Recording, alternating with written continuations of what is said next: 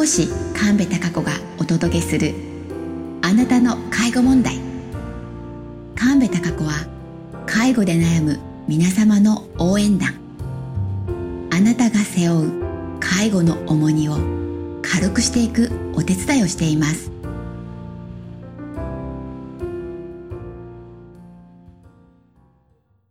皆さんこんにちは。今日はなんと4000人の足を見てこられたという。フットケアナース。そしてなんと看護のキャリア39年の為石さんという看護師さんをお呼びしました。為石さんこんにちは。こんにちは。為石と申します。はいようこそようこそ。はい今日はよろしくお願いいたします。よろしくお願いします。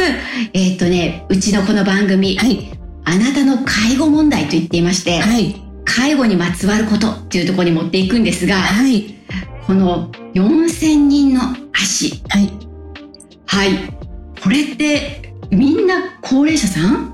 そうですね。ほとんどの方が高齢者になりますかね。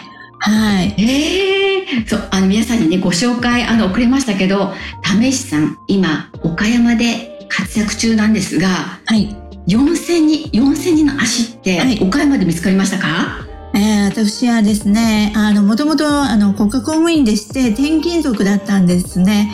で、最初の皮切りが、あの、足をし始めたのは山形で転勤した時でして、で、その時には、まあ、リンパの流れを流すようなリラクゼーションフットケアだったんですけども、その頃から、まあ、足を見るっていう状況が始まりました。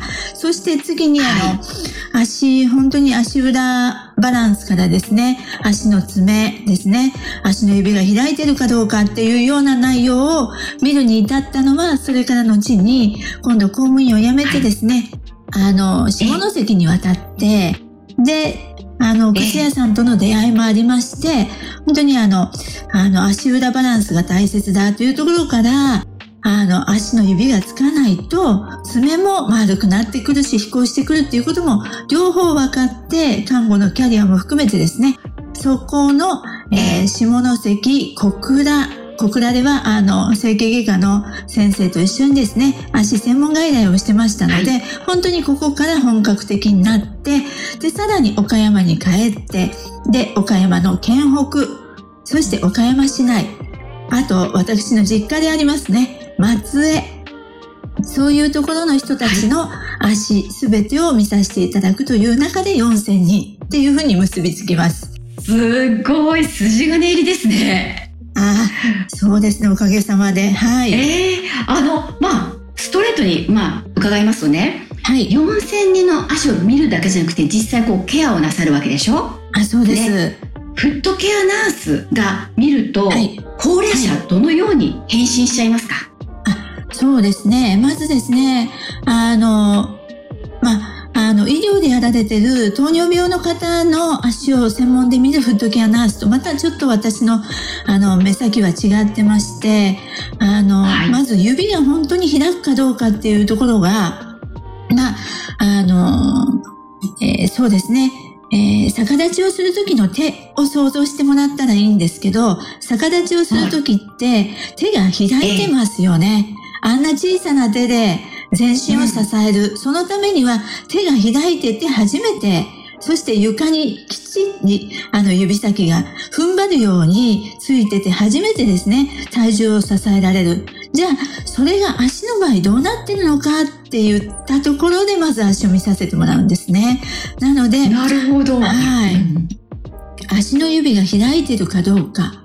ここが、やっぱりあの外反母趾とか、まあ、浮き指とか扁平足っていう方がすごく多いですね。特に高齢者の場合は、外反母趾、内反小趾、爪の飛行、本当にね、はい、そういうのがすごく多くてバランスを崩されてる方が多いなっていうことで、はい、見ていきます。でも、はい、今、外、外、そう、ごめんなさいね。うん、あの、これ聞いてらっしゃる方が、あの、はい、いわゆる一般の方が多いので、はい、外反はまあまあまあみんな皆さんご存知だと思うんですよね。はいはい。で、飛行？これ飛行ってどういうことですか、はい、えーとですね、爪の飛行っていうのは、うん、あの、指が使えてないとですね、あの、えー、爪って本当は、あの、指先に体重がかかると上からはい。圧迫してくれて、そして、ええ。えーちょうど血液のあの動脈、静脈っていうのが折り返し地点がちょうど爪のところに当たるんですが、その上からの爪の押さえでもって血液がええ。ちゃんと返ってくれる。それともう一つは、あの、蹴り出す力が増えるっていうね、そういうは圧力のための爪なんですが、下からの圧力がかからないと、爪はええ。もう自分はもう役に立ってないなって言って、で、どんどんどんどん丸くなって厚みが増してくるんですね。その飛行ですね。なるほど、はいよくいらっしゃいますよね。どうですかね、皆さん。あの、お父様、お母様の爪、ご覧になってください。多分ね、爪がこう分厚くなってる方いらっしゃると思うんですよね。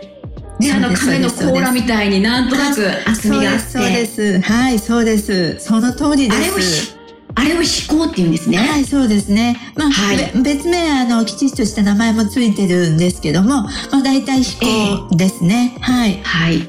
で、あともう一つ何でしたっけ？えーとですね、外反母趾と。浮き指と、あ、浮き指ですね。と、浮き指と扁平足。はい。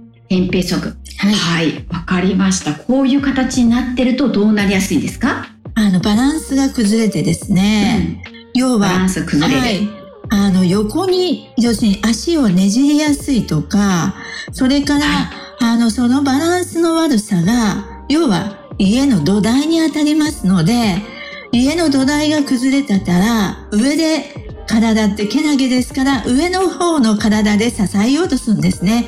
そうすると、はい。膝を痛める、えー腰を痛める、まあ、股関節も含めてですね、から背骨、はい。肩、首に負担がきます。で、最終的に女性の場合多いんですが、首をちょっと前に突き出すようにしてですね、バランスを取ろうとするんですね。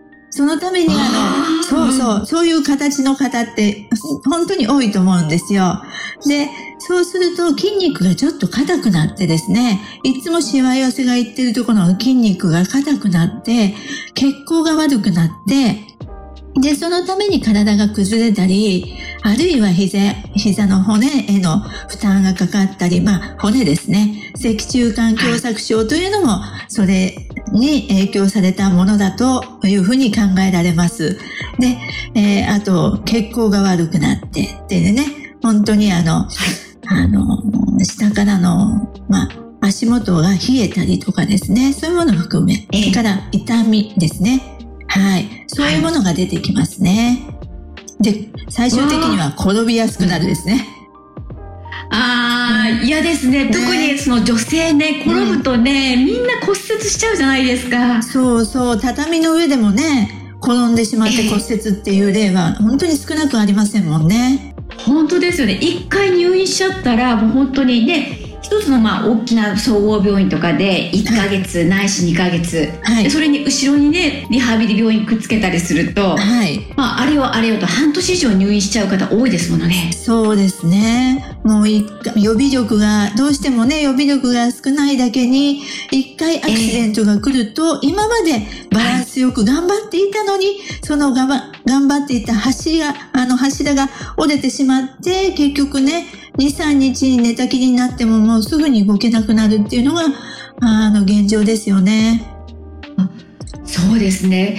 ということはあの話を元に戻すとはい。足の裏が大事っていうことですか？そうです。足の裏が大事なんですね。あの、ここでちょっとまあ皆さんにも本当に見ていただきたいんですが、先ほどの逆立ちの手、その手のひらを、はあの自分の方に向けていただくとですね、あの、親指が広がってるから、親指の下のね、母子球って言うんですけど、筋肉が持って、はい内側にアーチができる。これが足で言えば土踏まずに当たります。で、小指の方が、はいはいはい、そうそう。小指の方が広がると、そこの下にも筋肉が持ってですね、これが足の縦アーチって言います。はい。はい。で、そして指の付け根って肉が持ってますよね。で、さらに地面に手がしっかりこう食い込むようにつくので、まあ言えばですね、指先のアーチ、つなげるとですね、指の付け根のアーチ、そして土踏まずのアーチ、で、小指側の縦アーチ。あの、アーチは3本ってよく言われますけど、本来はですね、この4つのアーチ。それがあって初めてですね、バランスが取れるんですよ。はい。はい。ですね。なるほどはい。ということはこのアーチが大事というところではい。これがあの高齢者になってくるとここまあ歩くいわゆる歩く回数も減ってくるからこのいわゆる筋肉も盛らなくなっちゃうからはい。バランスがはい悪くなっちゃう、あうん、そうですどう表現していいね。のかしら？えっ、と、それもあるんですけどね、あの、指を開くことを忘れておられる方がすごく多いんですね。そもそもそうあそう。のでもでも足ってねはい。指をほらお利口さんにくっついてるでしょ？きちんとこうハイヒールのこう先とんがったような感じで。そう思いますよね。で、よく皆さん言われるんですよ。最初からこうだったんだって言われるんですけど、最初赤ちゃんの時はね、すごい指が動いてるんですよ。本当に指がよく動いてるんですね。いやはい忘れてる忘れてるだからあ本当ね本当に本当に、ね、あこの忘れてる、まあ私もそうだったんですけど、最初に靴屋さんに、えー指を開いてごらんって言われた時、私自身も外反母趾、内反小趾って小指が内側にね、入ってくるんですね。で、指が丸くなってたんです。で指開いてって言われても、指開けなかったんですよ。だけど、えここはですね、意識一つなんです。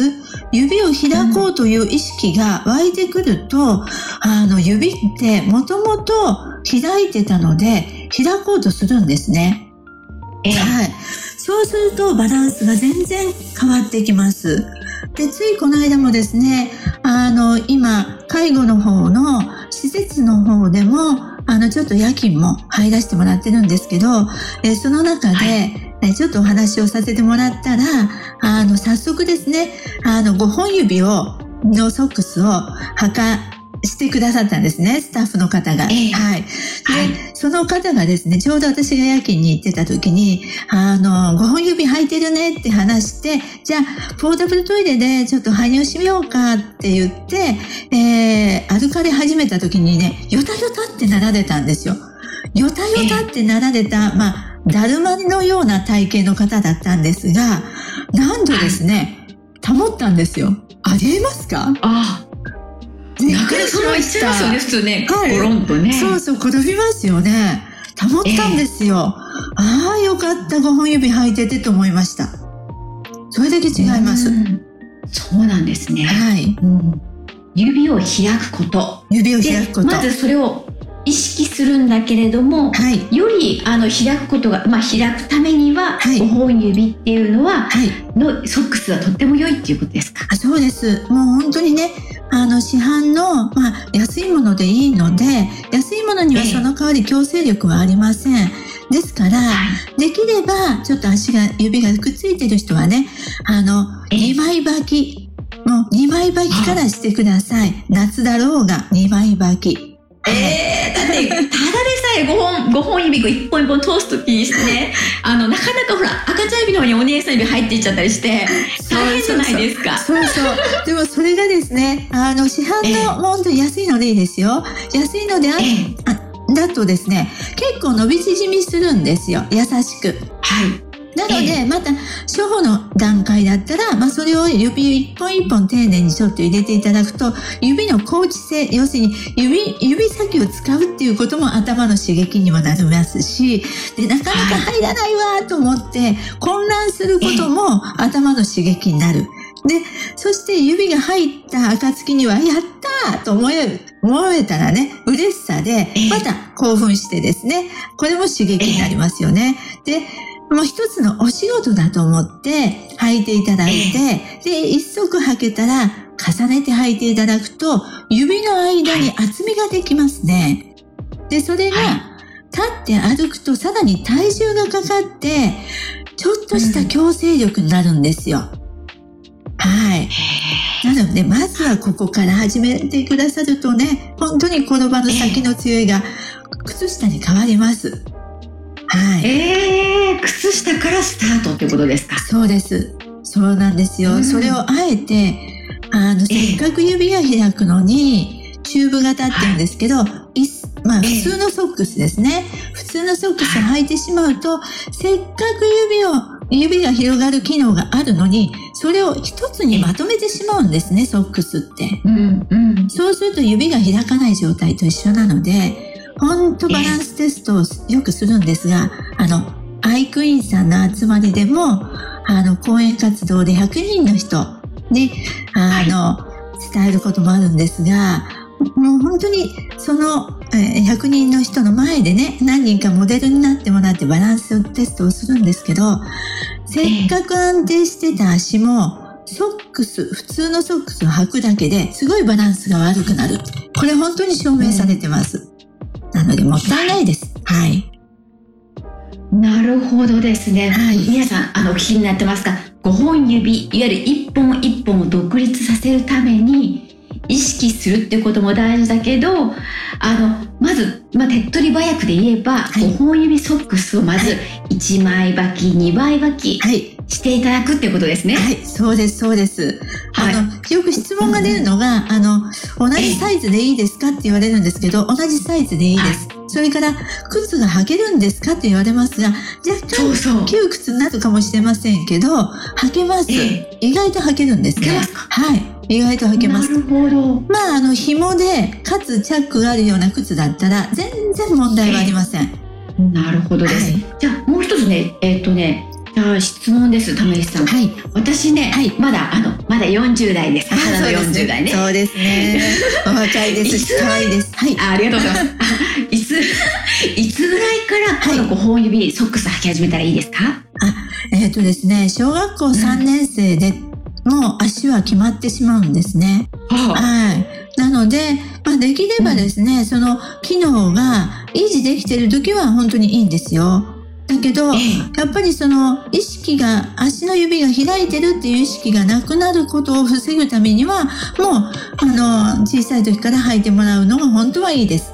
だけどまあ、高齢者になって、思い立ったが吉日ですので、はい。気がついた時点で、でも早くね。そうです。んいもう気がついた時点で始めていただいたら、本当意識一つで変わるんです。はい。なるほど。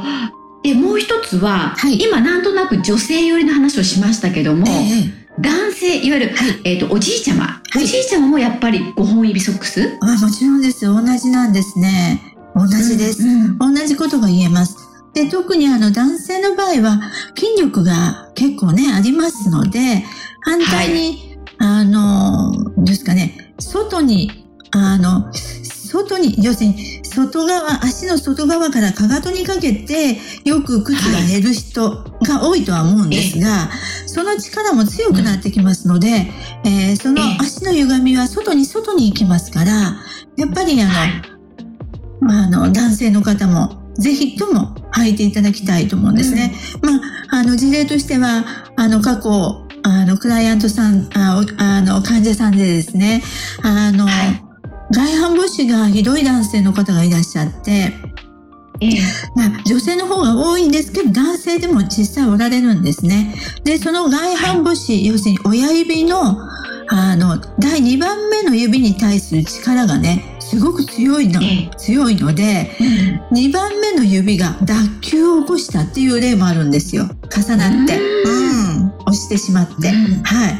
ええそういう例もありますので、男性の方もしっかりです。はい。ありがとうございます。はい。そっか、なるほど。じゃあ、男女問わずに、はい。で、思い立ったら吉日だから、はい5本指はソックスを履くことで、はい。安定した歩きが保証できる。そうです。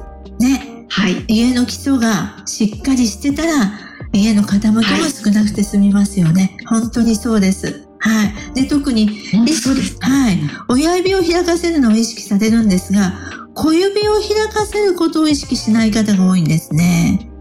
でも、うんよくあの見られるのが小指の爪が退化してなくなってる小さいっていう方も結構いらっしゃいますので、あ、自分の足もそうだと思ったら要注意です。はい。小指が寝てしまってるか使えてないですね、全く。うんはい。よく見かけます。私、あの、お風呂の手伝い入りま すけど、そうです、小指の爪がない方が多いですよね。そういう人に限って、もう元からだからしょうがないよって言われますけど、しょうがないことないですからね。はい。はもう爪を見ただけでも指が使えてるか使えてないかがよくわかります。あ、そうなんですね。はい。わかりました。今ね、聞いていらっしゃるリスナーの皆様、あの、今日からでも始めましょはい。ぜひお願いします。う。うん。靴下屋さんに売ってますか？5本指ソックス。5本指ソックスはね、あの、本当にあの、えー、町のもそうですね。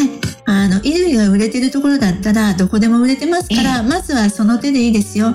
ただ、外反母趾がひどい人とか、指が本当に曲がってしまって硬くなってる人は、ちょっと専門的なソックスを履いた方がいいかなとは思います。